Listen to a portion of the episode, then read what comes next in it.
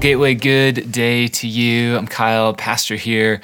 And today we find ourselves in the second week of the Lenten season.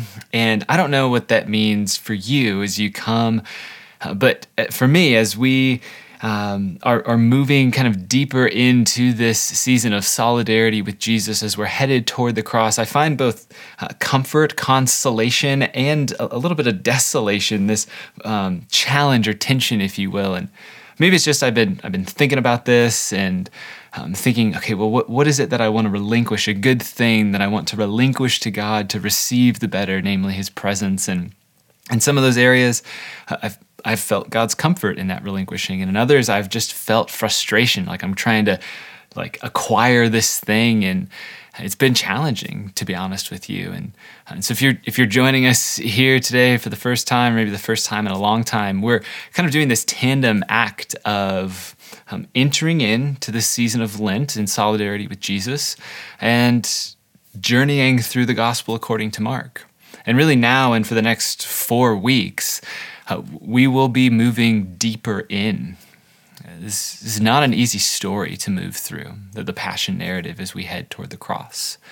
And today, that is the case. It, it is a challenging story. And so, if you will, you can flip or tap your way on over to Mark chapter 14. We'll be picking up in verse 53. And as we make our way, kind of like I said, deeper into Jesus' passion narrative, we come to what for many of us is a well known scene. It's a scene that some commentators call a tale of two trials, or uh, this betrayal in the shadow of faithfulness. And I think that both of these banners, both of these descriptors are helpful, and they will come to light as we unpack our teaching text today. But as I was sitting with this, I couldn't help but think of childbirth. And specifically, this line from St. Paul kind of haunted me. It was coming to mind time and time again. And it's this this is from Galatians 4 19. My dear children, for whom I am again in the pains of childbirth until Christ is formed in you. You see, in this passage, Paul holds in tension the proximity of pain and formation. This is, after all, Paul's pastoral word to the churches in this region of Galatia.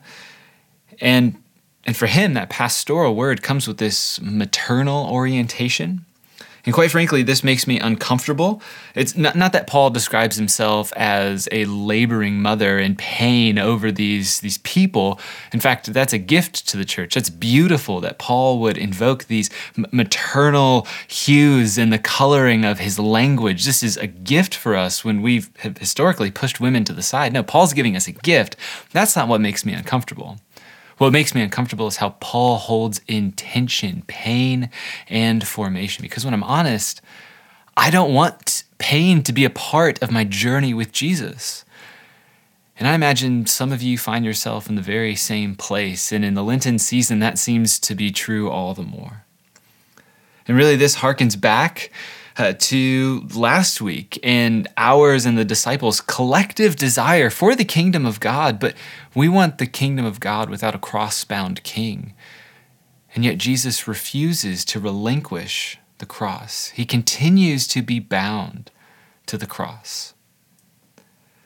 And so often for us, that's frustrating because pain stands as a hindrance to formation, not a pathway to formation. And so, in that space of frustration or discomfort or pain or failure, we turn away from Jesus, thinking that will be the resolution instead of turning toward Jesus and comfort. But this scene, two trials, uh, betrayal in the shadows. This scene reminds us of how squarely situated pain is in our journey into new life with Jesus. Altogether, this scene is an invitation, if we'll receive it, an invitation to embrace all that our journey with Jesus brings. And so, all we're going to do here today is just work our way through our teaching text line by line, and Lord willing, receive Jesus' invitation to be with him. So, starting in verse 53, this is what we read in Mark 14. And they took Jesus to the high priest, and all the chief priests, the elders, and the teachers of the law came together there. At this point in the story, Mark is he slows down the narrative that already seems to be slowing, and it's as it slows, it, it slows with haunting detail. If you recall the previous scene, all of Jesus' followers have abandoned him. It reaches this crescendo moment where that no name follower of Jesus makes that unwholesome dash. He streaks off when Jesus is arrested.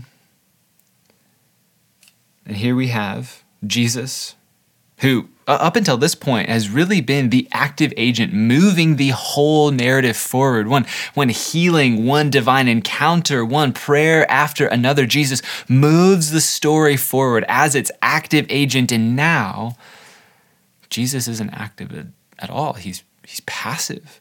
He's been handed over into the hands of men. And for us as, as the readers of mark's gospel this is a dark moment but it's not altogether surprising, is it? See, if you recall in chapters 11 and 12, which are Jesus' entry into the city and confrontation at the temple, in those chapters, Jesus provoked the temple authorities, accusing them of greed and corruption. And I'm not saying that Jesus' provocation re- resulted in him like getting what was coming to him, like like he deserved this, but by no means. Like Jesus called out the neglect of the poor and the abandonment of God's law because th- these people, the, the, chief priests, the elders, the rulers, the, what we know as the Sanhedrin, they are called to uphold those realities. They're called to be like the guardians of God's justice for the people of God, and yet they've abandoned that. And then when Jesus calls them out, and really condemns the whole temple apparatus um, in fear and, and in a posture of defensiveness. They seek to destroy Jesus. And just picture this. I mean, if let's say you're in an argument with somebody and, and, and they're being rather forceful, maybe you've experienced this, or you could just imagine it in your mind's eye, and they, they, they push you either with their words or physically into a corner. In that position, some things like like our animal brain just turns on its like straight up amygdala and we're like it, it's we, we fight we freeze or we flee. And for these these leaders they fight. They seek to destroy jesus really the truth of who they are, the truth of who they were, it was exposed. And when the light of Jesus' kingdom proclamation shone on who they truly were, their response was to destroy Jesus. It's dark, but it's not really surprising, the scene that we're in. And we see this unfold all the more. Go with me to verse 55. And the chief priests and the whole Sanhedrin were looking for evidence against Jesus so that they could put him to death but they did not find any. Many testified falsely against him, but their statements did not agree. And as we see this trial begin to unfold, immediately some things are off, and not just this explicit desire to put Jesus to death, that is, of course, off, but also the backdrop. See, this scene is set at night, which is itself an initial clue that this is not a true trial. This is a mock trial, because tradition maintained that no trials could be held at night. And to talk about tradition then means that we need to have a little sidebar conversation about the Mishnah. And I'm sure you've been, you know, reading in the Mishnah that oral tradition that accompanies the first five books of the Hebrew Bible, what we call the Torah. I'm, I'm just kidding. You don't have to be reading in the Mishnah, although it's quite fascinating if you do want to dive deep into it. But for these leaders, the Mishnah was integral to how they conducted their lives at least it's it's where the Mishnah gains all of its credibility is how they conducted their lives. And so there's specific details about how things like this, a capital trial, were to go down. So, for example, the court itself was required to convene at the Hall of Hewn Stones, this place within the temple courts. And where are they now? Yeah, they're on the estate of the high priest Caiaphas. They're nowhere near the Hall of Hewn Stones. And it gets sketchier still. I mean, it, in every case where capital punishment was in question, which this is one of them, before a damning allegation could be received by the council, a atoning one, an, an atoning um, commendation, if you will, had to precede a damning allegation. And that was to be the rhythm. It, so, for example, this person is innocent for this reason, followed by, no, they're not, and here's why. And let's just say that the accused party is actually found guilty. That's actually not the end of the trial. See, according to the Mishnah, there would to, was to be a whole day where the council would sit with the matter. And hopefully, hopefully they would change their mind and orient themselves toward mercy. So, is this the scene that we're in? Is this the council that Jesus stands before? It doesn't look like it. I mean, just keep going in verse 57. Then some stood up and gave this false testimony against him. And we, we heard him say, I will destroy this temple made with human hands, and in three days we'll build another, not made with human hands. Yet even their testimony did not agree. And of course it doesn't agree because Jesus never said these words. I mean, in chapter 13, Jesus does uh, make a cryptic prophecy about the temple coming to ruin, and most scholars would agree that, that Jesus' words, specifically, not one stone here will be left on another, those words are talking about the forthcoming destruction of the temple in 70 AD. But Jesus' words, they're not like a statement of arson or a call to riot or like a militaristic coup. In any event, there's allegation, but there's no affirmation. There's no atoning claims coming before the council. Instead, this is just a mob seeking death. And to help get them there, the high priest Caiaphas, he stands up and in verse 60 says to Jesus, Are you not going to answer? What is this testimony that these men are bringing against you? But Jesus remained silent and gave no answer. And, and in saying that, Mark is kind of coloring in the backdrop of Jesus' character, who is so well developed, and he colors in Jesus' character a bit more with the statement of the suffering servant in Isaiah 53. And I encourage you after this, go and read through that, and just you'll see Jesus jumping off the page in those moments. But Jesus gave no answer, and so the high priest asked him, Are you? Are you the Messiah, the Son of the Blessed One? And presumably Caiaphas was trust like he was just frustrated by all the disagreement and Jesus' silence. And so he, he takes matters into his own hands and just plainly asks, Are you the Messiah, the Son of the Blessed One? Just cuts to the chase. And what's interesting is that this uh, question that Caiaphas asks, it's it's in the Greek, that the language the New Testament was originally written in, it's more of a statement with a question mark on the end. You are the Messiah, the Son of the Blessed One? And this is the identical language to Peter's messianic claim in Mark 8 You are the Messiah, the Christ. And what's so curious about this moment is that this isn't the high priest calling Jesus or provoking Jesus to make some sort of divine claim. No, because we must remember what are they after? They're after words that will lead to Jesus' death. They're after a charge that merits death. Because the council in this moment, they actually don't have the power to sentence Jesus to death. They don't have the power to put Jesus to death. But they do have the power to hand them over to Rome.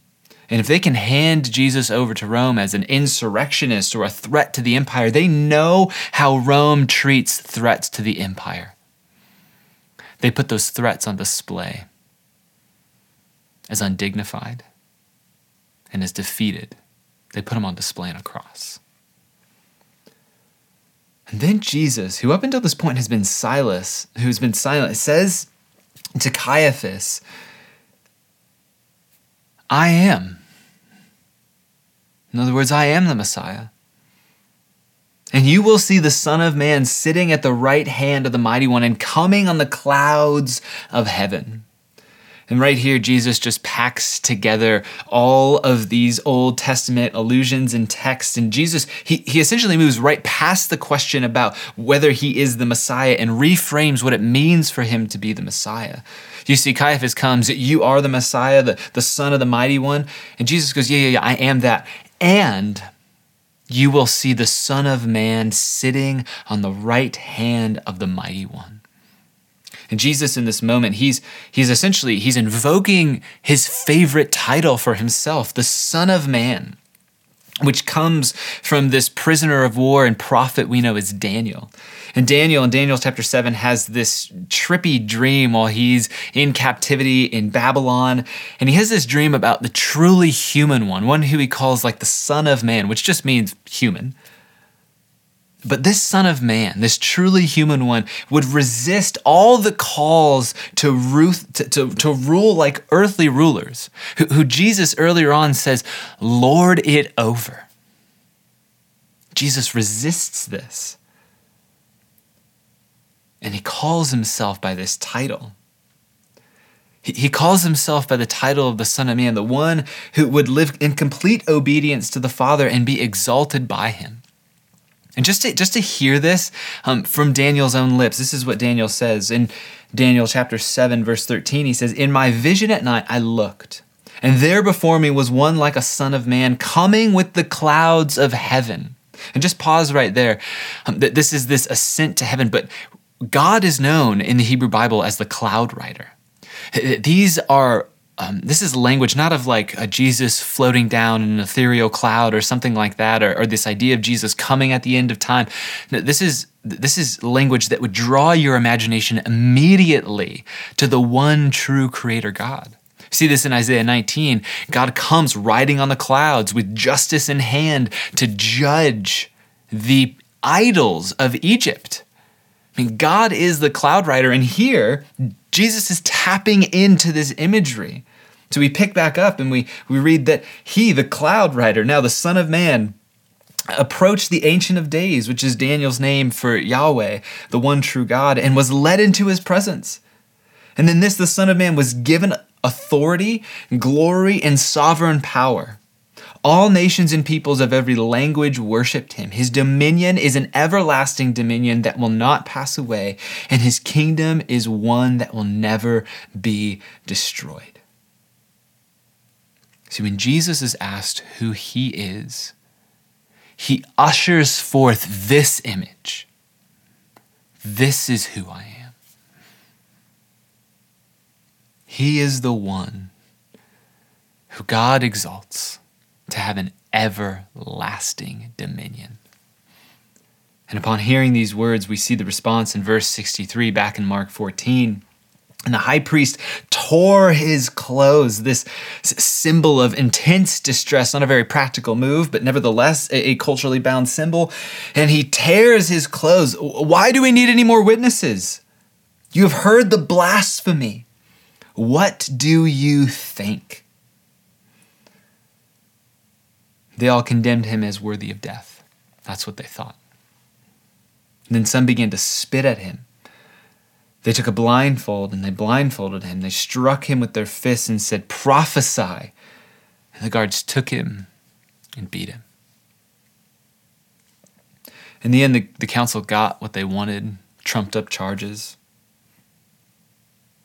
See, blasphemy, that, that claim really only came when the name of Yahweh was explicitly blasphemed. Jesus doesn't do this.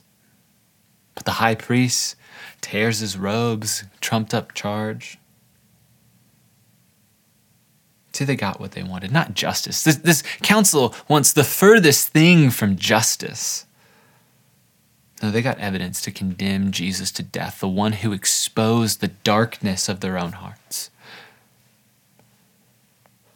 And ironically, their actions secure Jesus' identity all the more. For as they beat him, Mark draws to the fore of our mind Isaiah 50, and this is, this is where Yahweh says, I have offered my back to those who beat me, my cheeks to those who pulled out my beard. I did not hide my face from mocking and spitting.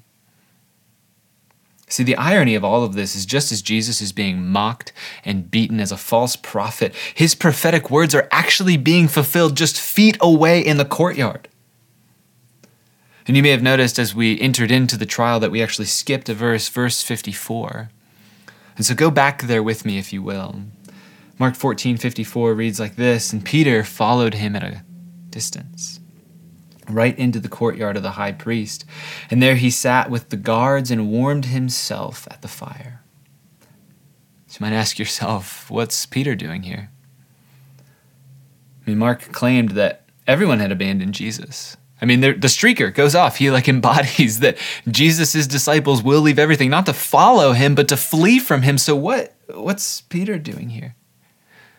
Well, just consider his character arc with me for a moment. I mean, P- Peter is the one who boldly rebuked Jesus when Jesus said, I am bound toward the cross. Yeah, Peter's the one who rebuked him. Peter's the one who assumed to speak on behalf of the other disciples. Uh, Peter's the one who, moments before the Garden of Gethsemane, like bold and brash as ever, boasted that he would never deny Jesus. Even if he had to go with him to death, he would never deny him. A statement which Jesus quickly counters by uh, prophesying, by predicting that Jesus, excuse me, that Peter will indeed deny him, in fact, three times that very night. And then, with dramatic irony in the very next scene, Mark depicts Jesus coming to Peter three times in the garden to foreshadow the three times he would deny him. And every single time, Peter was found asleep. How ironic it is that every time that Jesus comes to Peter, Peter is asleep to the call of Jesus to keep watch and pray. Mean, Jesus, Jesus says to Peter, uh, okay, yes, keep watch and pray. The, the, the spirit is willing, but the flesh is weak. But pray lest you fall into temptation. And so, again, we just have to ask, like, what is Peter doing here? Like, is he trying to re- redeem himself? After making all these prideful and boastful claims, does he feel a sense of shame for not living up to his own standards? Maybe. Maybe, uh, as I was thinking about this, I was like, well, maybe, maybe Peter's trying to have one of those like "told you so" moments, so that when he goes back to the disciples, he can say, "See, see, I told you, I would never leave him." Let's find out. Verse 66 And while Peter was below in the courtyard, one of the servant girls of the high priest came by. When she saw Peter warming himself, she looked closely at him. You also were with that Nazarene Jesus, she said, but he denied it. I don't know or understand what you're talking about, he said. And he went into the entryway. And when the servant girl saw him there, she said again to those standing around, This fellow is one of them. And again he denied it. After a little while, those standing near said to Peter, Surely you're one of them, for you are a Galilean. He began to call down curses and he swore to them, I don't know this man you are talking about. And immediately in verse 72, the rooster crowed the second time. And Peter remembered the word Jesus had spoken to him Before the rooster crows twice, you will disown me three times. And he broke down and wept. See, in the end, actually not clear, according to Mark, why Peter snuck into the trial. But that doesn't really bother us, does it? I mean, most of us know this scene fairly well. And by this point, it, it, it feels rather redundant. There's three allegations, there's three tests. Peter fails, Jesus doesn't. It seems to make sense. Like we see all this play out, and we know that we're one step closer to the cross, but this feels very arbitrary. I almost wonder, okay, what Mark, what are you doing here? And we miss that this is a tragic story. See, like I found myself even just working through like the, the beating of Jesus, like finding myself feeling like choked up. But then I come to Peter and I'm almost like, well, kind of had it coming. I, I, I feel emotionally distanced from what Peter's going through and that's part of the challenge, isn't it? Pain is a part of our formation. I don't want to hold those things in tension. But the story is an invitation to do just that. And it's through tragedy. See, in the end, Peter pledges that he doesn't even know Jesus. And the ultimate tragedy of this tragedy is that it's true. Peter swears to God that he does not know God. Peter can't even bring himself to say Jesus' name. It's simply, I don't know this man. This is painful. And, and one commentator notes that, that for Peter, Peter's forsaken a discipleship of costly following for safe observation. And when I when I read that, it was like a dagger. Because there in presumed safety, with guard and fire warm, Peter is found out. And the, the convicting implications are quite obvious at this point. I mean, how many of us at one point or another have opted for safe observation over and against costly following? Whether it's standing firm in the historical Christian sex ethic or perhaps advocating holistically for life, I'm talking like womb to tomb. Yes, of course, that. But also, what about the marginalized and the poor and um, even our enemies, those who disagree with us, advocating for their life? What about the, the area of like nonviolence, like one of the most robust and clear teachings of Jesus? See, there is a cost to being with Jesus. And this cost this is what Dietrich Bonhoeffer, the Christian martyr, d- describes in these words. He says, when, when Christ calls a man or a woman, he bids him or her to come and die. And perhaps those, those words feel quite brash, but he's simply articulating what Jesus did millennia before. That anybody who would come and follow Jesus must pick up their cross, deny him, deny themselves and follow him. I mean, like, that's like self denial man. See, when, when Peter's pressed, he fails. And to be honest, I, I have no idea what I would do if I were in Peter's situation. This is, after all, what the Gospels invite us to do, is to see ourselves into these stories. These aren't just historical artifacts that like tell us something about ourselves. No, these are stories that are meant to transform the way we see and live into the world. What I know that is, is that it's okay if this scene makes me uncomfortable, but I just want to ask, is it do you feel like it's okay if this makes you uncomfortable? See, I think that's the actual point of this whole story. Is that we would feel the tension of pain and formation being held together in the person of Jesus, in the scene itself, because out of it comes new life. Contained within our Holy Bible are a collection of stories about failures trying to follow Jesus. Like, how could we not find ourselves in these stories? And I think what's so beautiful about this is that in the end, God is not left utterly hopeless because of our disobedience or our safe observation of Jesus. See, the truth is, is that the Father's love, it swallows up our failures because it's relentless. His love is relentless. We actually see this unfold in another gospel account, in the gospel according to John. Very end of the story, John 21, we, we see post resurrection, Jesus, oh, spoiler alert, uh, Jesus doesn't stay dead. yeah. Uh, God vindicates his name and raises Jesus in the power of the Spirit from the dead. And then Jesus, for the third time, appears to his disciples after the resurrection. And in this third time, he they're off fishing. And there they are doing what what Jesus first found them doing. And he's on the shore and he like he sees him, the, the, the disciple whom Jesus loved, who's likely to be the um, the one who wrote the gospel according to John. Just a great little way, just to, uh, as a side note, to describe yourself. Ah, the one who Jesus loved.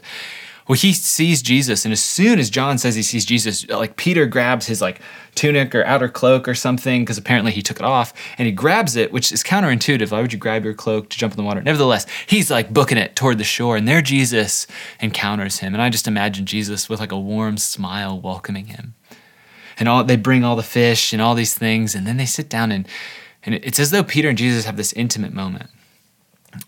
And Jesus then asks him three times, Do you love me?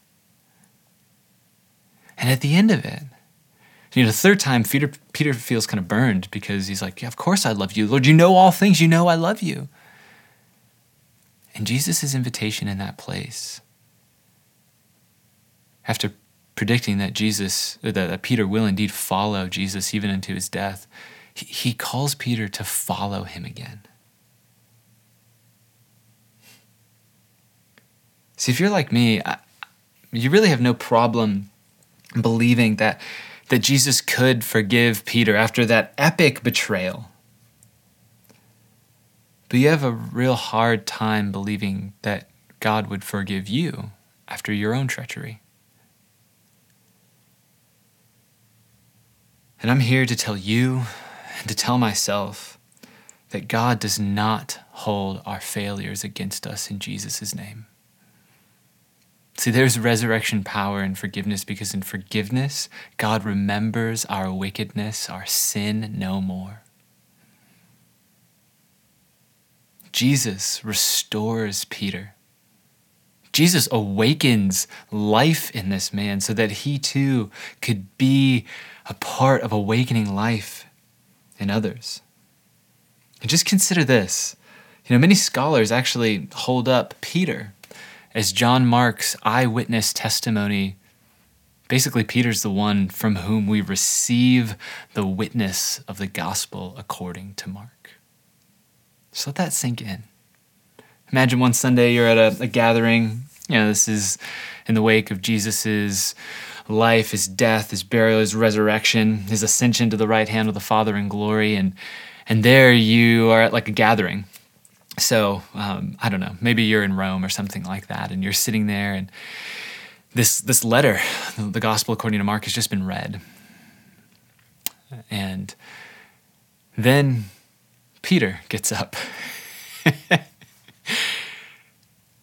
and he starts attesting to the beauty of Jesus. What would you think of him? I mean, how was he just described in the scene that we read? See, this man, he doesn't hide the darkest hue of his shadow side. No, instead, he shines the light of the gospel in it because God will remember our failures no more. He swallows them up in love. Peter knows this to be true. And so he situates this story, he puts it front and center in the fullness of his humanity to show us that we can actually find ourselves with Jesus even in the face of failure. See, we, we think that turning away in those moments is actually where we'll find rest and consolation. No, it's turning toward God. That's why the beginning message of the gospel is repent, turn around, and believe. Trust in the good news, who is Jesus, that he is king and we are not. The same call goes out in the story of Peter. See, Jesus didn't come to him when he was put together or when he had finally like cleaned up his life enough. No, Jesus came to Peter just as he was. And then he called him again to himself. And that's what God does to us.